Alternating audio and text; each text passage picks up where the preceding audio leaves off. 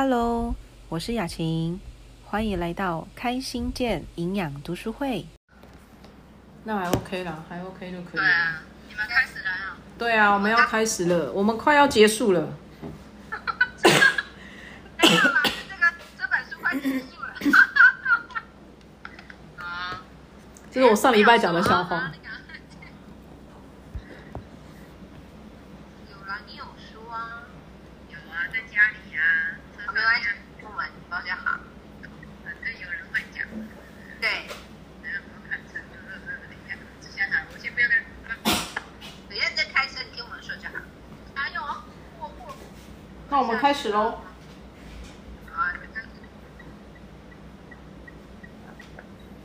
两百一十二页，二一二。我们现在剩下的是一些钙那个矿物质啦。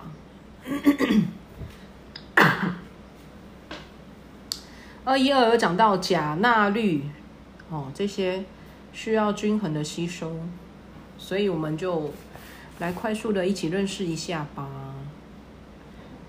慧敏能念吗？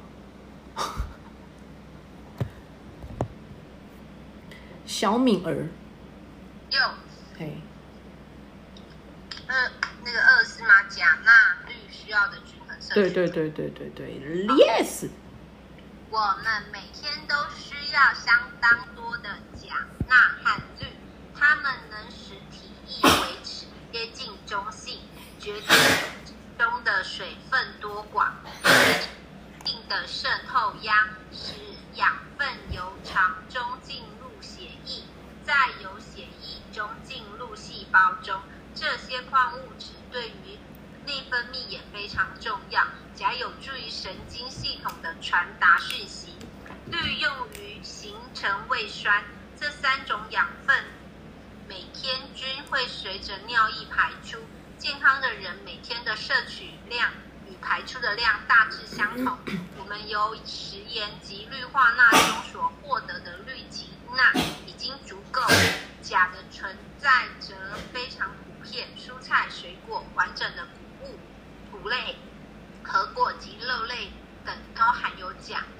钠和钾都必须彼此均衡，过多的钠会使原本不足的钾随尿液流失，反之亦然。过多的钾会造成钠严重的流失，例如草莓等动物的钾摄取量过很高，因此钠无法留在留存在体内，必须吃盐，否则会导致死亡。哦，草食性动物不是草莓。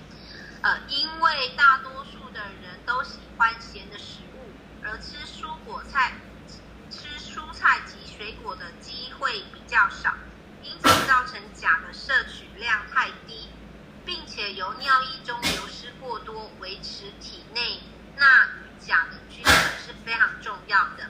每个人都应该了解适时的增加或限制钠与钾的摄取量。一般人很少缺乏钠及氯，但是气候极度炎热时，过多的盐分会随着汗水流失而导致死亡。波德水坝工程的工人就曾发生过盐分流失致死的案例。盐分缺乏时所产生的症状，从轻微到的疲劳、虚弱，气候炎热的倦怠，到酷热时的抽筋、热衰竭或中暑等等。在炼钢厂，哦，对，对这些症状陌生。大热天在户外打网球或从事其他运动的人们也会中暑。中暑的症状是呕吐、晕眩、衰竭、反胃、腿部或背部抽筋、肌肉失调等。必须适时的补充盐分，喝越多水，情况反而越恶化。在酷热的环境工作的人们，喝水时应该同时补充盐分。气候酷热时，每餐都应该吃加盐的食物，在某些时候，钠过盐的摄取量应该较高。健康的肾上腺分泌肾上腺素，可以使钠存内在肾肾压使肾上腺素加速分泌，体中存在较多的钠，使血压上升。这种暂时升高的血压，迫使养分进入组织中，产生较多的能量，以以以应付压力。应付压力。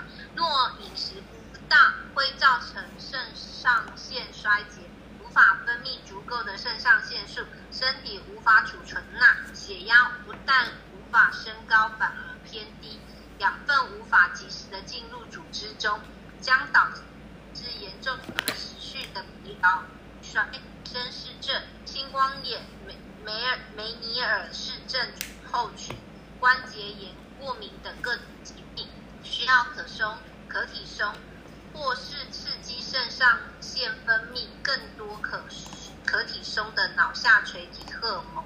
在肾上腺衰竭时，有时这种有些这种情形。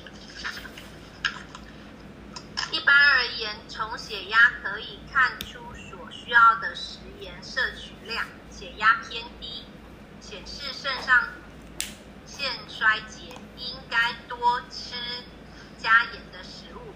有时候可以在短时间内，每一餐加一杯加有半匙食盐的开水。血血压过高则表示体内已经储存食盐，再多的钠将有害健康。清晨的倦怠通常表示血压偏低，应该执行抗压力计划，加速肾上腺的作用。大约需要两个星期之后，可使倦怠感消失，血压回升到正常水平。此后食盐必须再控再度控制适度的用量，钠的摄取量通常会偏高，因因为除了食盐之外，这是粉发吗？发发粉、饮料作为食品防腐剂的硝酸钠及三百种以上的食品添加剂都含有钠的成分。健康的肾脏可以排除多余的钠。如果肾肾脏受损，服用可体松或促肾上腺皮质皮激素，或因压因为压力刺激可体生或分泌过多，使体内储存过多的钠，将导致严重而危险的钾缺乏。在此情况下，应该避免钠。含量过高的食物，例如调味酱、冷冻肉品、罐头的汤、加盐的坚果、苏打等。同时，家中的烹调食品中应该用氯化钾盐调味。在中餐及晚餐吃三份煮熟的蔬菜。在吃盐较少的国家，少出现高血压。但是日本因为饮食当中吃咸鱼干，因此最最大的死亡原因是因为摄取过量的钠，导致高血压而引起中风。在美国，每天吃半杯罐头肉类及蔬菜的婴儿，血液中的钠含量曾经有高于成人的记录。他们的肾脏尚未发育完全，无法排出为为了迎合成人口味而过于加过于食品中的过量的盐。达尔博士多年来一直致力于研究钠的摄取量与高血压的关系。他发现，在各种年龄层，钠的摄取量越高，死于高血压的人数越多，发病的时间也越早。他以婴儿中的罐头、蔬菜及肉类喂食幼鼠，在四个月之后形成致命的高血压。越早喂食也食。这些加盐的食物，异常的菜，呃，异常的高血压出现的越早，情况越严重。虽然这数年以前的一项研究，婴儿的罐头食品中所所加的盐并未减少，而小儿科医生仍然建议年轻的母亲们让孩子们吃这些不当的食物，让孩子吃这些不当的食物。好，可以了，慧敏到这里就好了哈。好，念到两百一十五页的第一段结束，我们看一下二一二好不好？其实人体有很多的矿物质，它是我们身体需要的哈。那你可以看一下二一二的第三行，钾有助于神经系统的传达讯息，氯用于形成胃酸。所以其实我们人体当中呢，需要的这些矿物质呢，它是为了要能够平衡我们身体的一些机能，这样子，所以它们叫做微量的。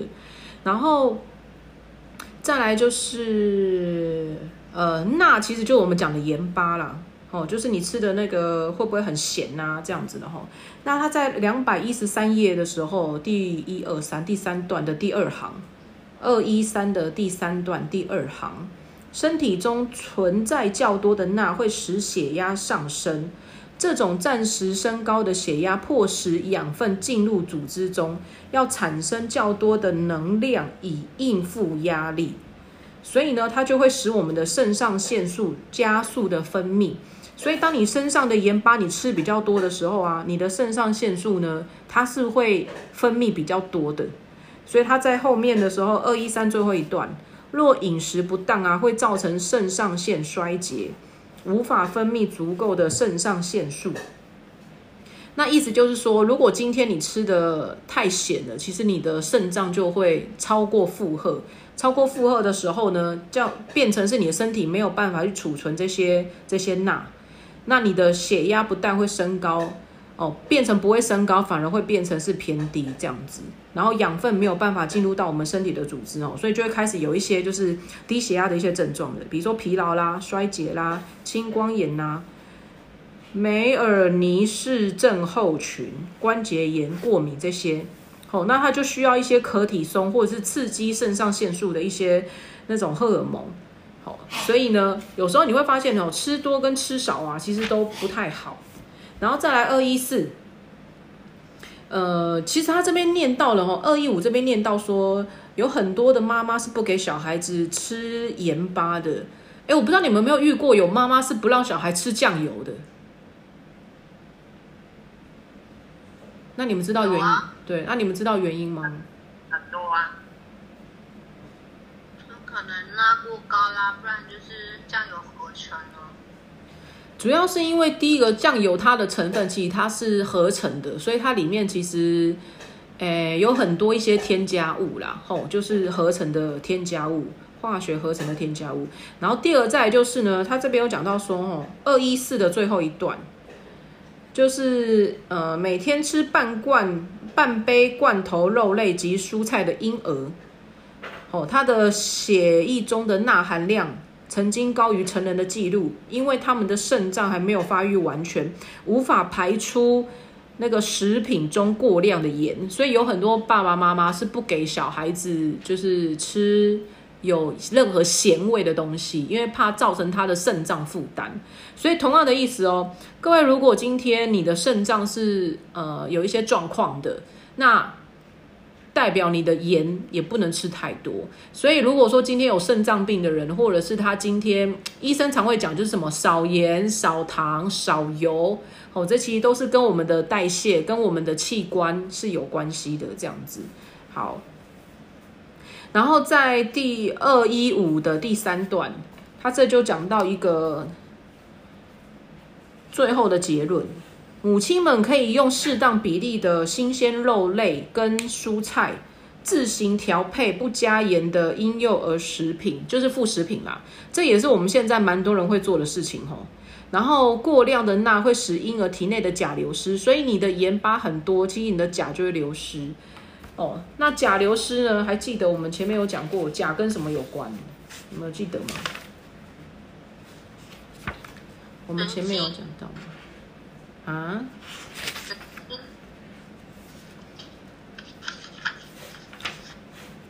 我记得有一个什么身体的症状是不能够吃钾的，跟钾有关的是是什么疾病啊？突然忘记了。好，过量的钠会使婴儿体内的钾严重的流失，可能造成很大的伤害。然后钾呢？钾可以活化多种的酵素，对于肌肉的收缩是非常重要的。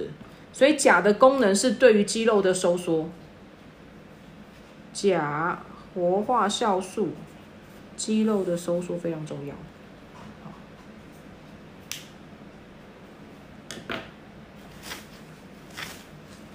好，那当钾不足的时候呢，钠会带着许多的水分进入细胞之中。哎，这个就是我们讲的为什么不要不要不要喝那个哦会水肿的原因。我家的狗有点状况。好的，哎，好，钾水肿来这边倒数第呃二一五的倒数第四行。细胞内的钾与细胞外的钠，正常的情况下呢，它会形成一个均衡的状态。可是当你的钾不足的时候呢，钠就会带着许多的水分进入到细胞之中，然后使你的细胞爆裂，造成水肿。所以呢，水肿还有另外一个原因，就是因为你的钾不够，或者是你的钠吃太多了，就是你的盐巴吃太多了。所以有些人会说，吼，尽量不要吃咸的，因为你的水肿呢，其实就是你的细胞。太多水分了，所以才会造成那个水肿这样子。好，那如果是遗传的体质，需要大量的钾摄取不足的时候呢，腿部会开始瘫痪。二一六，然后再马上往上蔓延，持续数个小时或是数天。那在确实的原因不明之前，这种瘫痪的情形会有致命的危险。那你只要注射适量的钾，或是在半小时之内服用钾，就能立刻复原。在一项研究中啊，让一群有这种遗传特质的人们在实验室里生活数个月，发现了一些可以适用于一般人的事实。这项调查发现，当受测者吃糖果或任何精致的甜食、吃饼干或洋芋片等加盐的食物呢，服用可体松、ACTH 或利尿剂等。会使大量的钾随着尿液流失，肌肉细胞中的钾的含量会降到正常以下。在二十四小时之内呢，它就会从颈部开始瘫痪。只要限制钠的摄取量，就能预防这种瘫痪。诶，他这里直接讲到了，就是我们平常会吃到的洋芋片，或是为什么要少吃饼干跟零食。主要原因就是因为这些零食、饼干、洋芋片呢，它的钠含量都很高。服用可体松或 ACTH 在同如同压力状态下，会刺激脑下脑下腺及肾上腺分泌更多的雌类荷尔蒙。哎，你们平常吃东西的时候会看一下那个食物里面的钠含量多高吗？就是糖有多少啦，然后钠有多少啊？你们会看吗？就是那个营养标示的部分。大毛不会，大毛是拿来就吃的。要吓小孩的时候会啊，要吓小孩。要吓小孩的时候，会啊，会。哎，我也会看一下，哎，像那个糖啊，我也会看一下，然后它的钠含量啊，我也会看一下，然后里面还会有标示一个叫做什么反式脂肪的那个，我也会看一下。所以在饼干或者是洋芋片，吼这些会加盐的食物，或者是饼干零食的话呢，吼它很容易会造成我们的颈部以下会有些瘫痪，主要是因为它会把我们的钾给带走了，哦，主要原因在这边。所以呢，少吃这些饼干的原因是因为我们身体是有一个平衡值的，钾缺乏会导致局部的瘫痪，多数人因为肌肉细胞缺乏钾而导致局部瘫痪的经验，例如。在腹腔手术的重大压力之后，肠壁肌肉细胞中的钾常变得很低，因此可能会有持续数天的局部麻痹，无法蠕动，使食物与消化液混合，在与肠壁的吸收面接触，因此食物无法消化吸收，而变成无数腐败细菌的粮食，形成大量的废气，引起剧烈腹痛。诶，这句话的意思就是。肠胀气就是肠子胀气。那为什么会肠胀气呢？他这边有讲到了，你的肠子没有办法蠕动，食物呢跟这些消化液合在一起之后，然后再去我们的肠壁去做接触，可是你这些食物又没有办法消化，所以呢，它就会开始。发臭，那发臭就会形成就是噗噗噗噗噗，你们有没有看过收水啊？噗噗噗噗噗，会有气泡的那种。有啊，现在常常啊，放两三天就会。对，而且你有没有发现，如果你在那个倒垃圾的时候啊，它后面如果有那个收水跟厨余的回收桶，特别的臭。超臭。对，超臭的。那那些其实我们讲的，它是跟那个细菌结合在一起之后，然后就开始就是孵化了哦，孵化。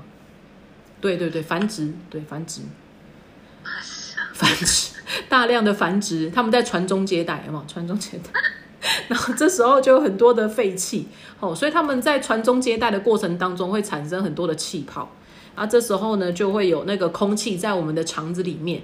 所以呢，有时候你听到另外一个名称叫做排气，就是如果我们像我那时候在那个生产的时候，妇产科的医生开完刀都会说，或者是任何人呐，只要有开有开腹腔的手术，都会说你要先等他放屁了，你才可以让他吃东西，就是我们讲的要排气，他需要先排气。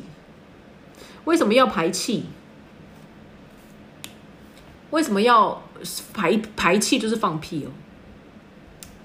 为什么要先排气？知道原因吗？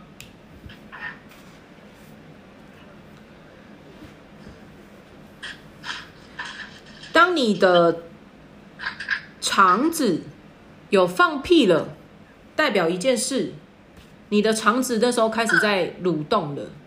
如果你没有放屁的话呢，代表你的肠子没有蠕动。你吃东西下去的话呢，它就会形成，就像我们讲的，无数腐败的细菌的粮食，然后呢，会造成你身体有更多的毒素产生，好，而且会造成你的消化不良，会不舒服。所以医生才会说，正常来讲，开完刀，因为我们通常会麻醉嘛。那你通常麻醉完的时候，是你的身体器官都缓慢下来的时候。你的器官缓慢下来了，代表你的肠子也不会蠕动了。那你肠子没有蠕动，你还吃东西下去，那它就卡在那里不会动。那这样对你的身体来讲呢，就会不舒服。所以人家才会说我就是你如果开完刀啊，先等到放屁了，把气排掉、排空了，你再来吃东西，这样才代表你的器官已经恢复正常运作了。这样子。啊，我自己吼，小时候很容易肠子胀气，所以我真的觉得益生菌很好用。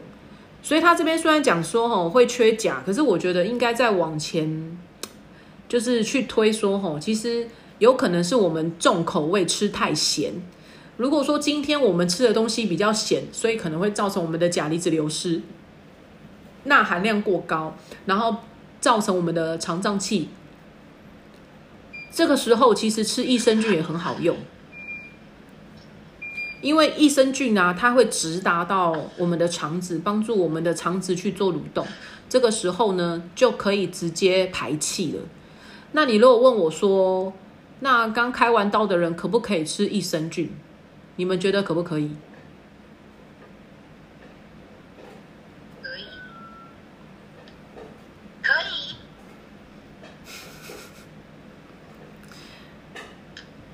我们的新生婴儿啊，有两个东西他们可以吃。新生婴儿有两个东西可以吃，第一个就是益生菌，从一出生就可以吃啊。第二个呢，那个叫做活果子，天然的果汁。那如果说今天你想要等到它排气啊，其实我刚刚讲说吼，你开完刀你要让它排气，最主要是它的器官已经开始运作了。那你如果说今天你要让你的那个排气的部分它能够正常的运作，因为有时候其实不是我们不排气，是我们的蠕动非常的慢。哦，因为你的身体开始麻醉药开始慢慢的退了，然后你的身体的那个运作很缓慢，那可不可以用益生菌去帮助它？其实可以。不当的饮食压力及摄取过量的钠。使肠壁缺乏钾而局部麻痹，造成许多人的胀气与消化不良。这个就是讲到肠子胀气哦。所以呢，一项对六百五十五个患肠绞痛的婴儿所做的研究显示，血液中钾偏低才会发生此种的异常现象。只要立即注射或是口服钾，肠绞痛就能立刻或是在数小时内止止，好止住。患肠绞痛的婴儿不可食用罐装的婴儿食品，因为其中含有大量的钠，会导致他的钾更多的流失，而造成他的病情恶化。所以你看，连小孩子都不能乱吃哦。另外一个是因为手术压力的例子是膀胱麻痹，必须用导尿管才能排尿，在补充钾或者是等到压力疏解之后呢，才能恢复正常。那只吃精致的食物呢，也会导致钾缺乏。诶，他讲到精致的食物，就是我们讲的白糖、白面跟白饭呢。我的妈呀，会导致你的钾缺乏，这个时候你就会无精打采。倦怠、胀气、便秘、失眠、血糖过低等的情况，肌肉变得松弛无力，脉搏微弱、缓慢、不规则。所以你如果是吃饭吃白饭、白面，或者是那个白糖，都会有这些症状诶。那许多食物中都含有钾，只是人们很少吃蔬菜跟水果啦。而这两种呢，都是钾的最佳来源。所以呢，我们的蔬菜。蔬菜跟水果里面，除了有很大量的纤维之外呢，还有很多的就是我们的钾含量。这两者都是钾的最佳来源。只是啊，当蔬菜经过浸泡、烫煮、烫煮而汤汁弃之时，钾就流失了。所以，请问钾是水溶性的还是脂溶性的？对，哎，溶性是什么？对，所以容易摄取啦，也容易流失啦。因为水溶性的吼，它跟着我们身体的流汗或者是那个排尿吼，它就流掉了。那不当的烹调方式跟大量的精致食物啊，等下精致食物，白饭、白面、白糖。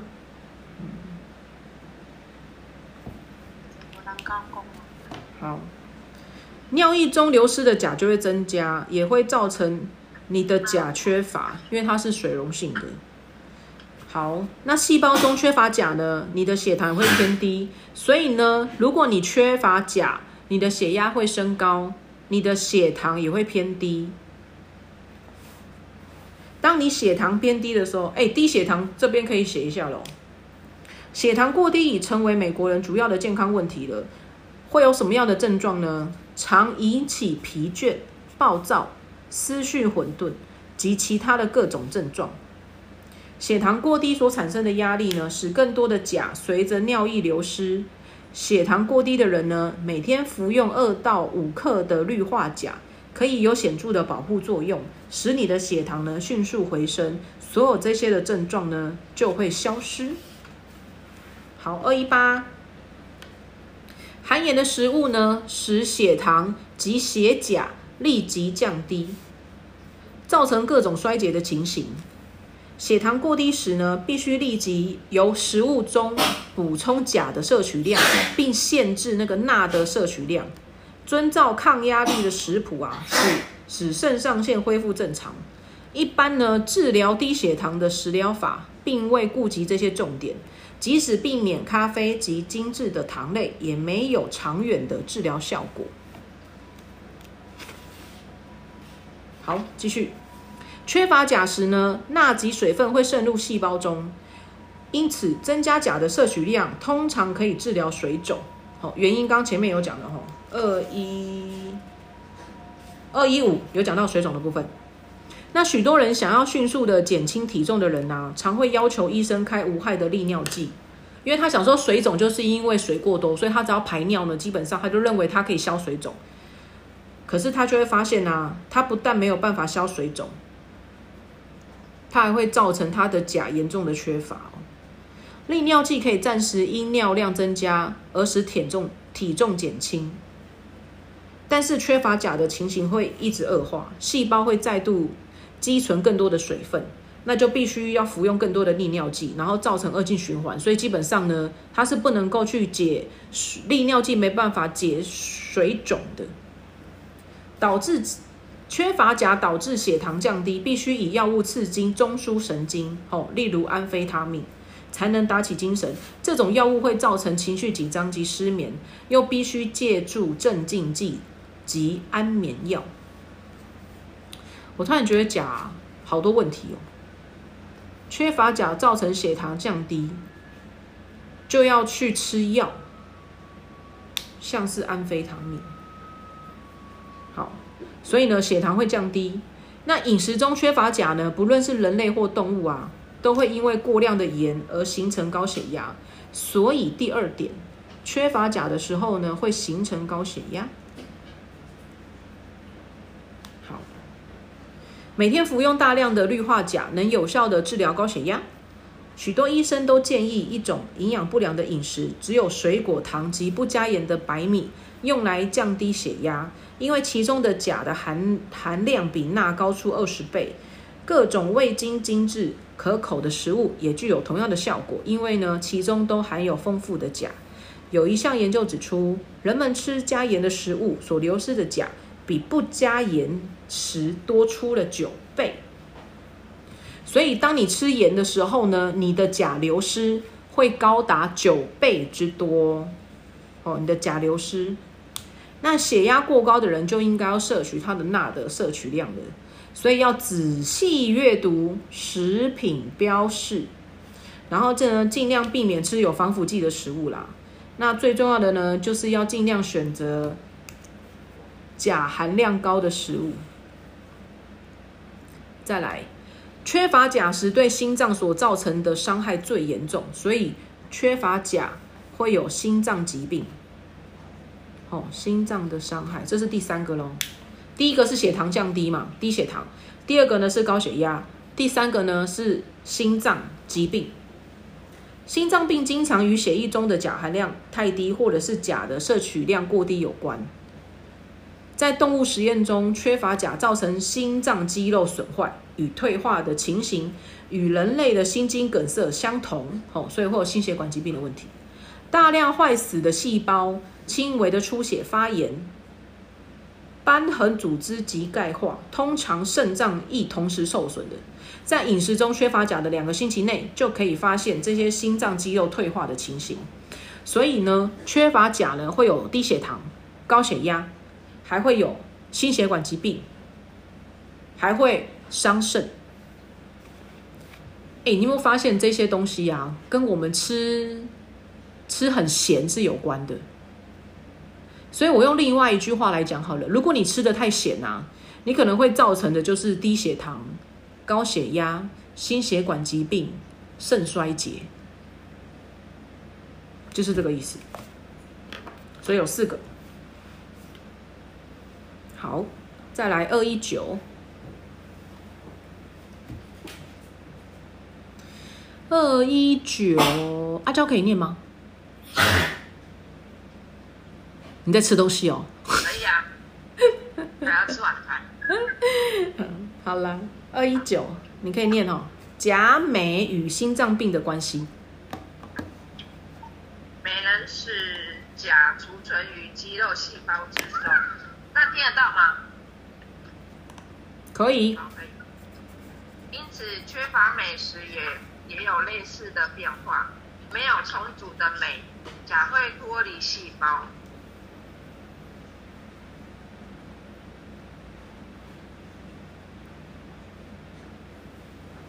就要按到静音了。好，按到，按错。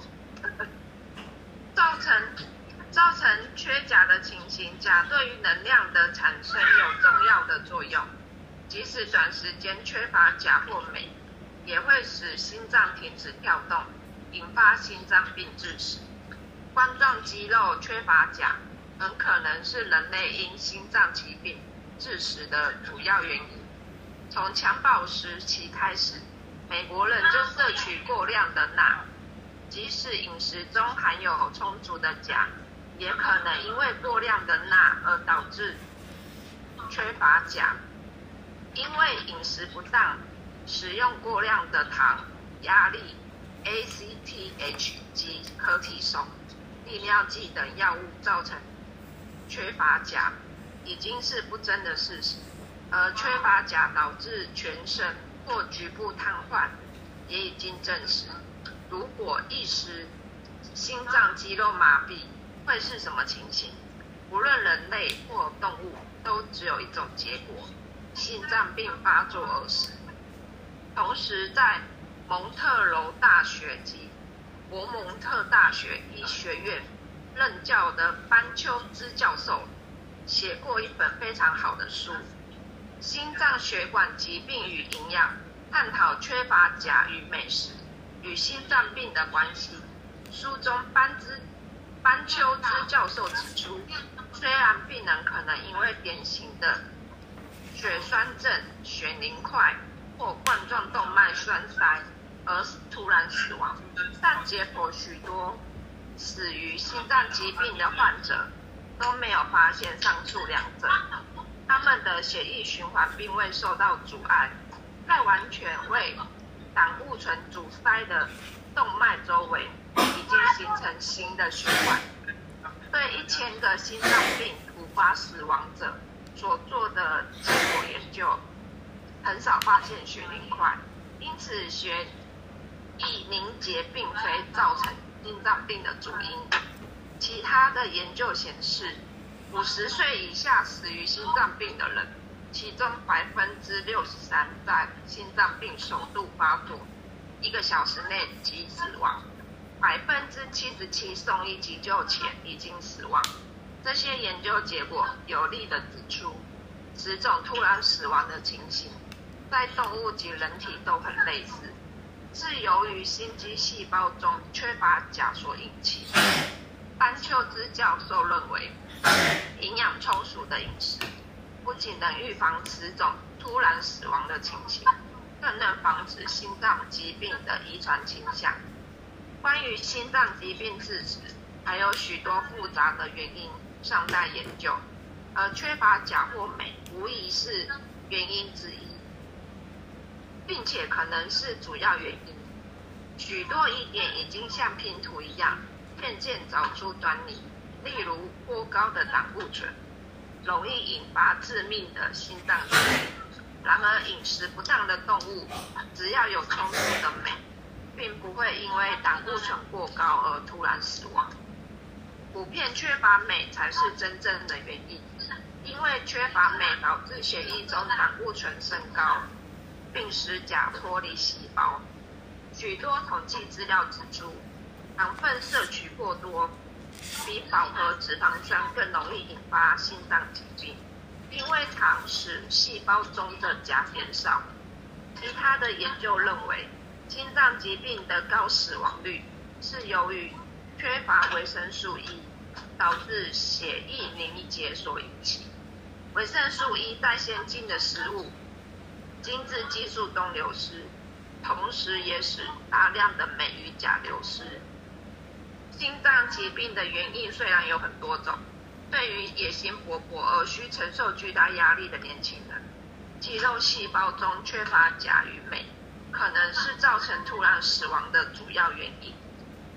如何防止此类似死亡的悲剧？为了维持健康，如果一个人每日食盐的摄取量为一茶匙，至少应该摄取五千毫克的钾。美国人每天平均使用一到五匙盐，到四到二十克，每增加一茶匙食盐。就应该增加五千毫克的钾，才能维持两者的均衡。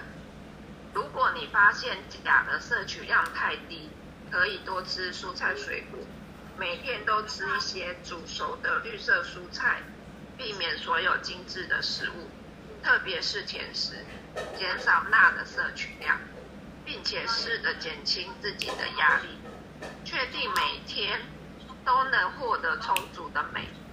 喝酒的人，镁的摄取量应该增加，相对增加。因为我的丈夫对于蔬菜有偏见，我用的盐是以等量的食盐氯化钾盐混合而成。如果有其他充足的碘来源，则可以完全用氯化钾盐取代食盐。氯化钾盐片在小肠中溶解，会引起肠溃疡，因此。必须有医师处方才能买到一百八十毫克以上的钾剂，但是每天至少需要二十八毫克。很多医生都认为氯化钾必须使用溶液，不可以服用片剂。一匙氯化钾盐能供给约四千毫克钾，可以加在开水中。虽然味道不太可口，但是对于无法获得足够钾的人，是一种可行的方式。有心脏病发作危险的人，在承受压力时，最好用这种方式补充钾的摄取量。在一本医学教科书中，我发现下面这段话：动物及植物的组织中都含有丰富的钾，因此无需特别添加。许多忙碌而未受过营养训练的医生都有这种错误的观念，因此我们可以预见的是，未来仍然会继续发生无谓的心脏疾病、突发致死及其他未知的悲剧。好，谢谢阿娇哦。哎，就到这里就好了。对，二二一，我们结束，就是把那个二一二。钾、钠、氯，哈，均衡吸收的部分把它给弄完了。好，那我们看一下后面的哈，刚刚阿娇从二二零这边开始，嗯，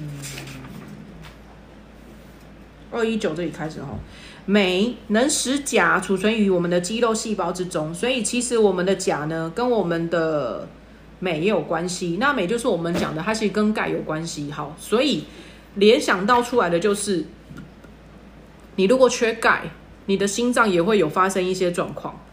那在二二零的部分呢，第二段，班秋芝教授认为啊，营养充足的饮食不仅能够预防突然死亡的情形，更能防止心脏疾病的遗传倾向。意思就是，今天如果我本身的遗传基因它是有些缺陷的，我可不可以透过饮食的补充，营养是均衡的，然后去改善我自己的遗传是可以的。好，所以这边就有讲到的。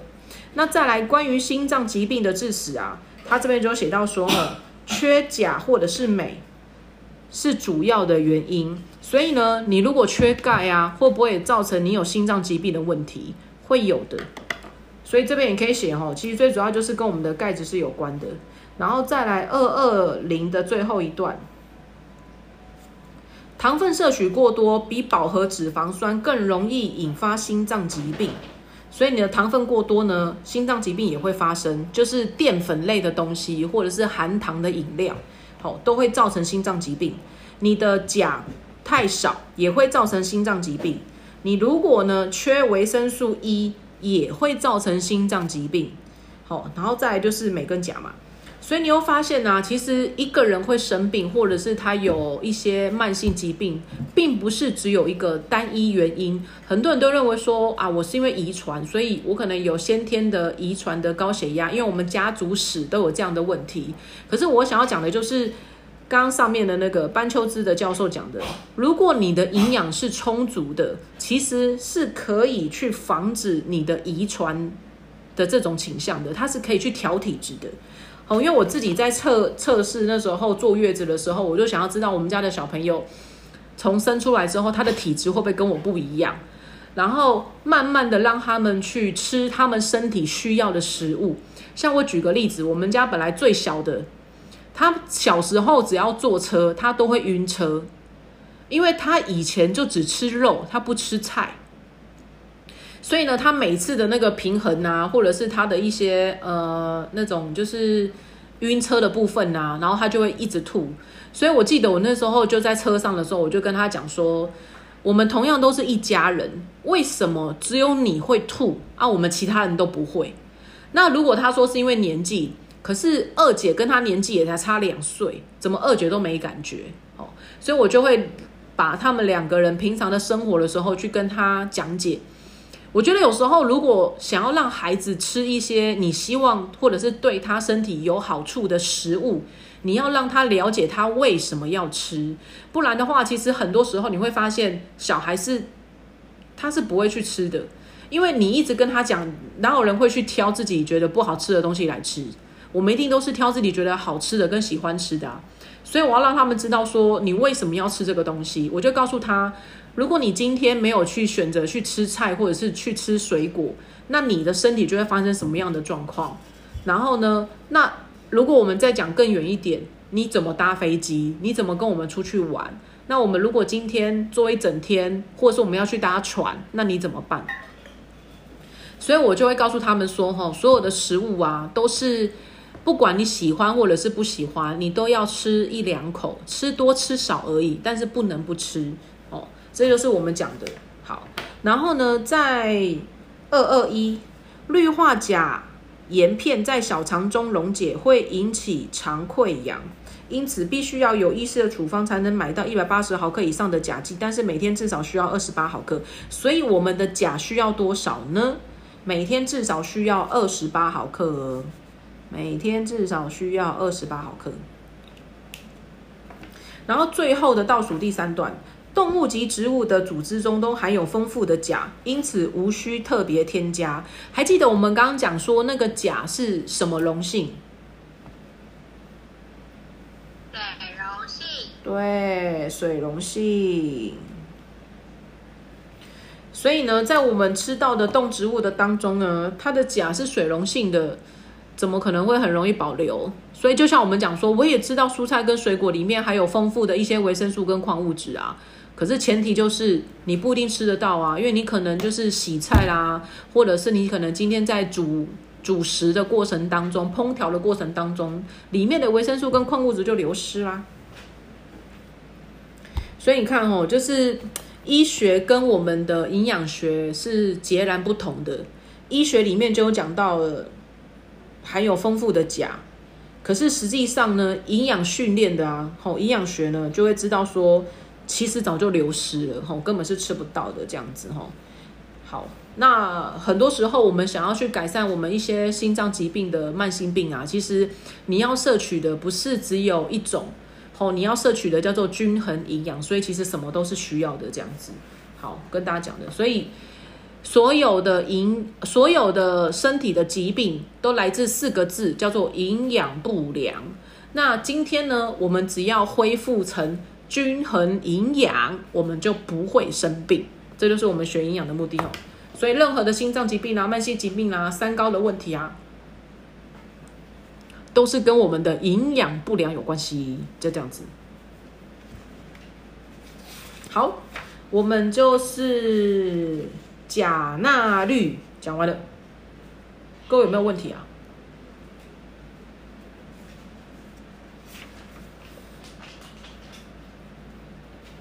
他平常没有吃水果的人就会很缺钾，还有人不吃菜的。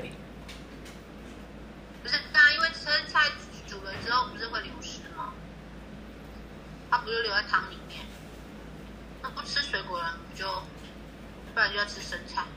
可是吃生菜，它的吸收率也很低啊。那还是缺啊。缺啊，所以你会发现我们人体为什么会有这些疾病？他刚刚不讲了吗？缺缺钾，缺缺钾会有一些疾病。对啊，那也就是我们每一个人都缺钾。其实我，我觉得啦，哦。就是我这样听完之后，我觉得钾啦、镁啦、钙呀、氯呀，其实他们是好朋友。我所谓的好朋友的意思就是，他们的症状如果缺乏了，其实都很像。你看他这边二一七讲到了哦，你缺钾会无精打采、倦怠、胀气、便秘、失眠、血那个血糖过低、肌肉松弛无力、脉搏变弱、缓慢不规则，你不觉得这跟我们的钙也很像吗？对啊，对啊，然后他又说，你的钾如果缺乏了，代表你的镁也是缺乏的。你的镁缺乏了，你的钙怎么可能会有？钙的吸收也是要来自于有镁诶，那就代表着你的连 D 也没有啦。那你的钙没有办法吸收了，你的 B 群怎么吸收？你的 B 群没办法吸收了，你的维生素 C 怎么吸收？你就所以钙没了，B 也没了，C 也没了，所有的水溶性都没了。所以你看，光是一个缺乏。其实缺乏的不是只有那一个，你所有的水溶性都是缺乏的，都都没了。对啊，所以他们都是环环相扣，就像是人家说，呃，他觉得胃痛，他就去看胃科。可是当你胃痛的时候，代表你的肠子是好的吗？代表你的食道是好的吗？你的支气管是好的吗？你的耳鼻喉科是好的吗？那如果你的，如果今天你的心脏不好，你的血液循环会好吗？也不会。那你的血液循环如果不好了，你的器官会好吗？也不会。那你的器官不好，你的脑会好吗？也不会。就是连连连连环环相扣的。只是我们平常看医生都只看一个啦。好，那我现在问你们另外一个问题哦：运动大量流汗呐，喝电解水有没有用？觉得有哎。快点，为什么？补充什么钠？不知道。对啊，为什么要喝？为什么要喝运动饮料？因为因为那里面就有钠离子啊，钾离子啊，流汗会流失盐盐巴。在哪里？记得吗？好啊，来。啊！嗯，来吧，二一三，这边的第二段，盐分缺乏时产生的症状：轻微的疲劳、虚弱、气候炎热时的倦怠、酷热时会抽筋、热衰竭或是中暑。中暑的症状。呕吐、晕眩、衰竭、反胃、腿部或背部抽筋、肌肉失调，我还听过就是上吐下泻了。好，中暑的症状其实很奇妙，就是跟肠病毒有点像，很奇怪，就是哪都不舒服。然后躺也不是，坐也不是，站也不是，走也不是，就是怎么样都不舒服就对了。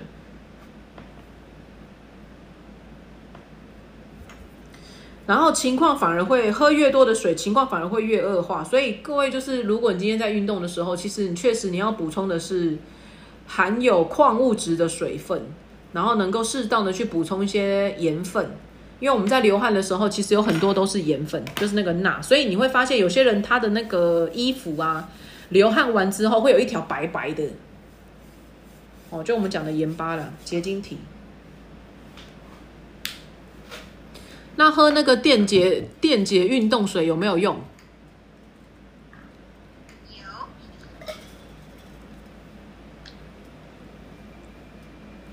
帮助很少啦。大部分糖分，对啊，你看大宝说没有，大部分是糖分跟爽感比较多。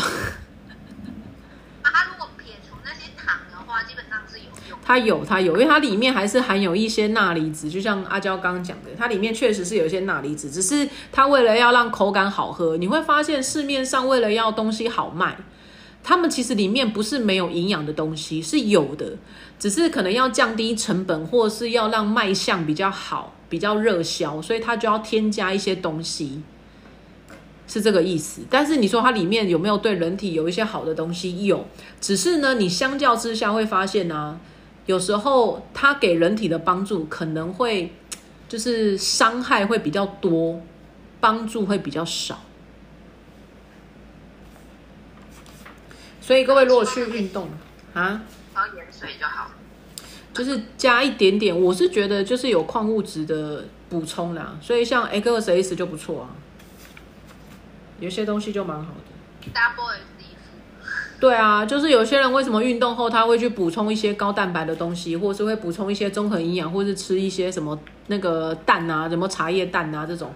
那茶叶蛋里面也都很多，很还蛮多盐分的啊，就是那个钠含量还蛮高的啦。对，里面没有氯，没有钠。只是如果你喝错，对，如果你补你补充的东西是错的话，其实反而会造成你身体更虚弱。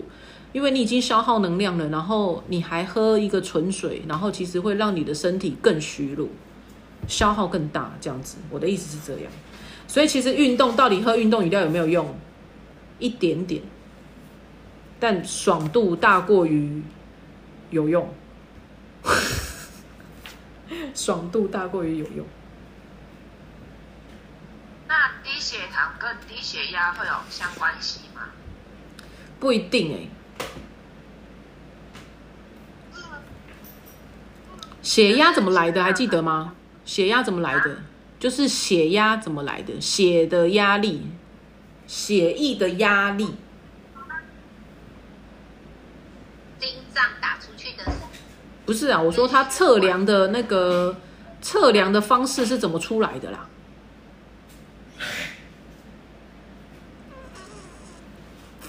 什么？血压？对啊，哇，血管收缩。哎，我们先讲一点好了啦。血糖的功能是干嘛的？血压是干嘛的？血糖供给热提高热量啊，那血压嘞？就是供跑全身，血压就是那个全身的血液。那低血糖跟低血压，低血糖代表什么意思？低血糖，低血糖就是他身体的没有办法进到细胞里面，他那个细胞饥饿了。就讲以慧敏刚刚讲的白话文一点，就是我今天血糖的功能就是供给我身体需要的能量，只是那个能量我们讲说叫做糖，血糖，所以其实它就是给我们身体需要的热量或者是能量。那如果你的血糖太低，你的身体呢就没有能量，你就会虚弱，你就会四肢无力，脸色发白，然后开始晕眩，然后就想要坐着，低血糖，就会有这些症状。好，这个是没有能量，叫做低血糖。那低血压是什么意思？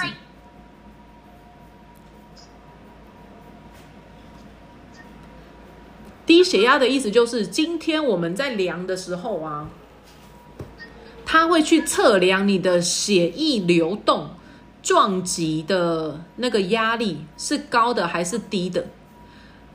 所以呢，今天血压啊，它是在测量的就是你血液的流动率，流得快不快啦？血液流得快不快？那如果你血液流得很慢，打到的压力很小，那个就叫做低血压。那低血压的意思，其实就是我们讲的、啊，你的血压太低了，代表你的血流速度过慢了。那过慢会造成什么严重的后果？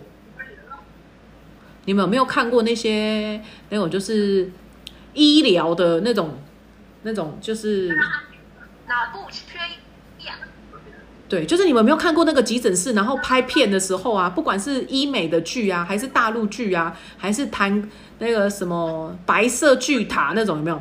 他们在做那个手术急救的时候啊，他们不是旁边都会有一个什么血压计吗？就是血压测测量机，有没有？你们知道我在说什么？心率什么仪表仪对。对对对对对，会有个波浪的那种，就是那个仪仪器，对，然后去测说这个人目前的血压是高还是低，对不对？啊，你们有看过那个人如果有那个生命危险的时候，他是高血压吗？很低啊，很低啊，就超低的、啊。所以这个时候，那个旁边的那个那个助助理的手术医生，哦，助手医生就会说，那个病人现在血压过低，或是心跳过慢，或者是失血过多，他是不是都会这样讲？所以你是你就试想一下哈、今天如果他的血压过低，那代表着他的血流的非常的慢呢、其实那个是会濒临死亡的，你知道吗？那很恐怖哎，因为他的血没有在流动啊，压力太小啦、啊，你血都没在流动了，人怎么人哪有办法活啊？氧气啊、养分啊都带不到了，这个人是随时也 k k 的、那所以低血压的人要怎么改善？就是新陈代谢不好啊，不管他是血糖过低，还是他是血压过低，其实都是讲一句白一点的，都是他的循环不好，新陈代谢不好。就往新陈代谢的方向去动的。对啊，就是让它的代谢，让它的那个循环是变正常的。那它的循环不正常啊，就像我们讲的，人会肥胖，其实也是循环不良、新陈代谢不好的一个原因啊。你就是代谢太慢，你才会变胖啊。如果今天你的新陈代谢、你的血液循环都是正常的，你吃多少你就排多少，那人怎么会变胖？所以同样的道理啊，今天如果我是血压的问题，或者是我是血糖的问题，其实也都代表的是我的新陈代谢循环不好。那这个就牵涉到很多原因了。他是不是吃的太油腻？他是不是不喝水？他是不是晚上不休息不睡觉？他是不是很郁郁寡欢？大宝，你没有这个问题，你每天都睡得很好，你都睡不醒，超好笑的。昨天石头还做了一个他那个打瞌睡的特辑，拍成抖音，然后给我看，哦，真的是很好笑哎，哦，他的个人那个打瞌睡的那个短影集这样子。各种不同的打瞌睡，超好笑，真的很累哦，大宝真的很累，很很早起又晚睡啊，这样。所以呃，一个人的低血压要怎么调理？一个人的那个血糖低要怎么调理？其实也是讲回归到原点，就是让自己是均衡营养的。只是它的均衡营养要怎么样，在针对某一些去做加强，就要看他平常的饮食习惯跟他的生活作息去调整。就像如果今天他都是不喝水的，除了他要有均衡营养之外，他的水分的量也要增加。那如果今天他的低血压或者是他的血糖的问题，是因为他熬夜，那当然他除了均衡营养之外，他就要额外再去。多补充一些固肝的东西，什么 B 群啊，什么鱼油啦，什么卵磷脂啊这些东西。所以同样的一个症状，但每一个人要处理的方式会不一样。就像是便秘，但每一个人其实缺的都不一样。我还记得那时候我们讲说便秘，其实想要改善便秘，它就有十几个营养素都有可能形成便秘的原因啊。不是只有纤维耶，很多人都以为我今天缺纤维，然后我就会便秘，其实不是哎，你缺 B 也会便秘啊，对啊，你缺锌也会便秘啊，你缺铁也会便秘啊，你缺益生菌、缺蛋白质都会便秘，很多啦。嗯，我的意思是这样。讲完了，耶。我的叉塞都改改善不了，怎么办？什么东西？我拉肚子都没有办法改善你有吃纤维啊？有啊，吃了两颗啊。啊，你的水喝多少？水至少一天都喝两千以上啊。你的拉肚子是拉多久啊？是什么情况啊？这样子我有点……拉肚子拉好久，一两天有。啊，你不吃就不会拉哦？蛋白质。我吃蛋白质，不知道啊，反正我就一直有吃蛋白质啊。我说，如果你没有吃蛋白素，你还会拉吗？不知道，没试过。蛋白素很重要啊，不是一定要吃。我们应该先了解一下哦，为什么会拉肚子？我有试过吃益生菌，连续吃一个礼拜，每天早上吃三三包。嗯。他有改善一点点，但我就只停一天没有吃，然后之后他还是继续。拉肚子其实是把不好的东西给排出去了。哎，爱问问题的人出去哎，这样我们要继续讲还是不要讲？好好笑。我等他连线，他刚刚好断线呐，他刚好断线。来来来，我们来想一想哈，为什么会拉肚子？细菌感染也会。那什么样的情况会拉肚子？吸收不良，这是一个原因。无法吸收。对，这是一个原因。然后肠子宕机，所以吸收没有办法吸收完整，它就只能排出去。然后还有另外一个原因就是，脏东西。两个原因啦，你给的太多，它吸收不了，它只能让它流走、溜，就是游走、溜走。然后另外一个再就是呢，要把脏东西给排出去。哎呦，慧敏你在车上哦。对啊，我带小孩。哦，难怪你刚刚会突然断线呢。我想说对，奇他打给我，我就断线了。哦哦，好啦好啦，但我重点没提到。哦，没关系，我们再讲一下哈，就是我们先来了解一下为什么会拉肚子，就是拉出来应该有原因。那身体在什么样的情况之下会用拉肚子的方式？太多。就是拍咪呀，伤贼哈，你的意思？拍咪呀，拍咪呀，你拍咪呀。可是我一直都有吃益生菌啊。这是第一个原因啦。这是我刚跟那个大家讲的，就是第一个就是。有脏东西，所以身体帮你把它给排走，就是帮你把它给扫除。啊，第二个原因是，就是刚刚阿娇有讲的，你给太多，它吸收不了，它只能流出去。哦，所以太多营养它留不住，它就会排掉。可是你说是因为你给太多营养而它吸收不了吗？对，其实不是，是你身体需要这些营养，但你抓不住，你手不够多。你听得懂我意思吗？就是其就是我给了营养，但是我身身体没有办法吸收它，所以就把它代谢掉。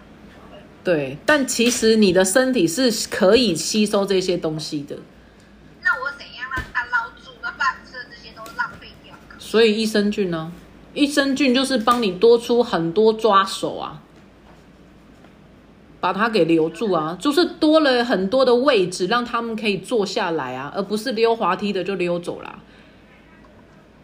所以我要吃多少？吃十包。你可以试试看百合老师的方法啦。你几岁你就吃？你几岁就吃几几盒啊，一天哦，什么意思？就是我印象我忘记了是一次十包还是一天十包？以十为单位嘛，你如果是十，你如果是二十岁就是两盒嘛，三十岁就是三盒嘛，四十岁就是四盒嘛。那这四盒怎么吃？一天一盒嘛，看你吃几天呐、对啊，看你吃几天，你几岁就吃几天呐、哦，你说一盒就是就是一天内把它吃完就是哦，那吃吃四天就是。可是我就试过一餐吃十包吧，哎吃四十包，我吃到想吐。哎、我是没感觉、有些人是把它溶在水里啦，啊，就一杯就喝下去啦。哦，我就这样一包一包吃到我知道，后来我发发现我胃好不舒服哦，所以你所以你真的还蛮缺益生菌的。不是在肠子里不舒服，是在胃不舒服啊。那你是不是缺水？我有时候是把它溶在水里，我就是一次拿十包，然后就剪下去，我就倒在水里啦，然后一餐就喝掉啦。哦，我我觉得这样最快啦，因为一包一包倒好干哦，我自己觉得好干呐、对啊，对，我来试一下，我去买个四盒，趁趁现在十二号之前嘛。然后它就是你几岁就是吃几盒啊，啊看你吃几天啊，几岁就是吃几天啊，这样子。啊，这个是常态吗？没有，这个是那个功能性，功能性，对对对，功能性，所以它不是常态的。你了不起，一年吃个一次两次就算多了啦，我觉得。这就是那个什么清肠肠子的意思、啊。对啦，大扫除啦，就这样，一年总要大扫除一次啦，意思是这样子。你试试看啊，你试完了再跟我们讲结果，我也蛮好奇的。对啊，好好，我我等买到再试。好哎，我还啊，有个问题，好，你会讲不，会太多？不会啊，你说。就是如像胃食道逆流的人啊，他们只要喝到那种水果很酸啊，然后就会之后就会造成很不舒服，是正常的吗？还是正说他是，可是他们不是吃酸是对胃好？他不是只有吃酸或吃吃碱对他的胃会不舒服，他吃到容易胀气的东西，像一些什么豆浆啊、芝麻啦、谷类的啦、豆类的啦，他也会不舒服。那跟他吃的很酸很碱嗯没有任何关系。有关系，就是我的意思是说，他只要不舒服，他吃什么都不舒服。不是因为那个食物是碱性，或是因为那个食物是酸性，是它本身不舒服，不是因为那个食物过酸。你如果真的胃是健康的人，他直接生吃柠檬他都没事啊。对，所以不是因为他吃的食物过酸，是他本身的胃如果不好的话，他吃什么东西都会很容易不舒服，所以就变成是他有很多东西不能吃。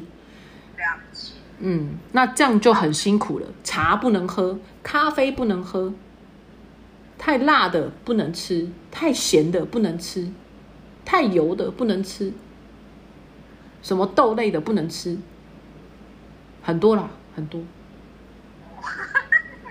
怎样？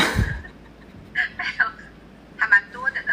很多啊，所以你知道，我有时候跟我朋友出去，我就说，那你可以喝，因为我就是因为我什么都可以吃啊，因为我也没有什么东西不吃，你知道吗？所以我是我我我就饭跟面吃的少而已啊。对，对啊，确实饭跟面不吃，你要挑也要真的要刻刻意去找啦，因为现在你在外面吃哈，尤其是跟朋友出去聚餐呐、很多都是饭跟面，然后对，可是你知道他比我更麻烦的原因是因为我只是饭跟那个饭跟面少吃而已哦。啊，他是很多东西不能吃。我说那我们去喝茶聊天，他说我不喝茶。他说那不然我们去星巴克，我也不喝咖啡。我说那不然喝那个巧克力冰沙。他不能吃冰的啊，他也不能吃冰的啊，哦他胃也会不舒服啊。然后他又不能够吃一些，就是，然后我就说，那不然我们去，比如说什么吃那个火锅啊，里面有豆腐，我说不要，我也不吃豆类。靠！我说那你你能喝什么啊？他说喝水。我说那果汁嘞？有些果汁也不能喝，会不舒服。好多不舒服哦。那我就跟他说：“哇，你这样都没办法享受美食哎，好辛苦哦。他怎么不会？还好啊，就是不要吃就好。”真的，他就这样。他说：“我觉得还好啊。”我就想说啊，如果是你，我一定很希望把自己的身体搞好啦，因为我我不喜欢有很多东西要牺牲掉。我我觉得应该有更好的方式可以去接纳它啊，只是多跟少而已。就比如说，哎，我知道吃辣的不好啊，就偶尔吃一下嘛，又不是天天吃。可是他那个是连偶尔都不能吃哎、哦，是他都不吃。他都没办法吃啊，我就觉得这样好辛苦哦，我自己觉得啦。啊，有些人就不在乎啊，他就反正我胃痛也胃痛习惯了啊，胃痛啊，对啊，胃痛习惯了，就类似这样，对啊，啊，我是没办法接受啦，这样，好，嗯。谢谢老师。不会啊，好哦，那我们今天就讲完这个部分哦，然后跟大家讲一下哦，我们可能念到两百九啊，我们就可以耶功成身退，大功告成哦。所以接下来，如果它里面有一些内容，像那个什么秀秀秀佛秀佛什么东西哦，秀佛在我们的两百二十八页哦，我可能就会跳着讲了，我应该就不会像今天这样一一的去导读了，因为里面有些东西我觉得，好吧，我再看一下好了哈，就让大家稍微了解一下，因为后面有讲到蛮多一些基本的概念的这样子。哦，我我突然看了一下，我们后后面划线画好多、哦，这样。可是，在最后的那个部分呢、就是两百两百多页之后，好、我可能有时候就会跳着念哦，因为我觉得它有些重复性有点高。像今天那个甲，我觉得它的重复性也蛮高的啊。它其实讲白了就是甲缺乏甲，有三个三个会发生的，就是血糖低、血压高跟心脏病，就这样。好，我已经结结论结完了。我们今天读书会到这里啊、谢谢各位同学的参与。谢谢。各位晚安。好，注意那个台风没事，千万不要出门哦。没事，千万别出门。没事，千万别出门。拜拜。对啊，大宝在外面。对啊，慧敏也在外面。呃，带小孩，带小孩。好了，开慢点，开慢一点。拜拜拜拜。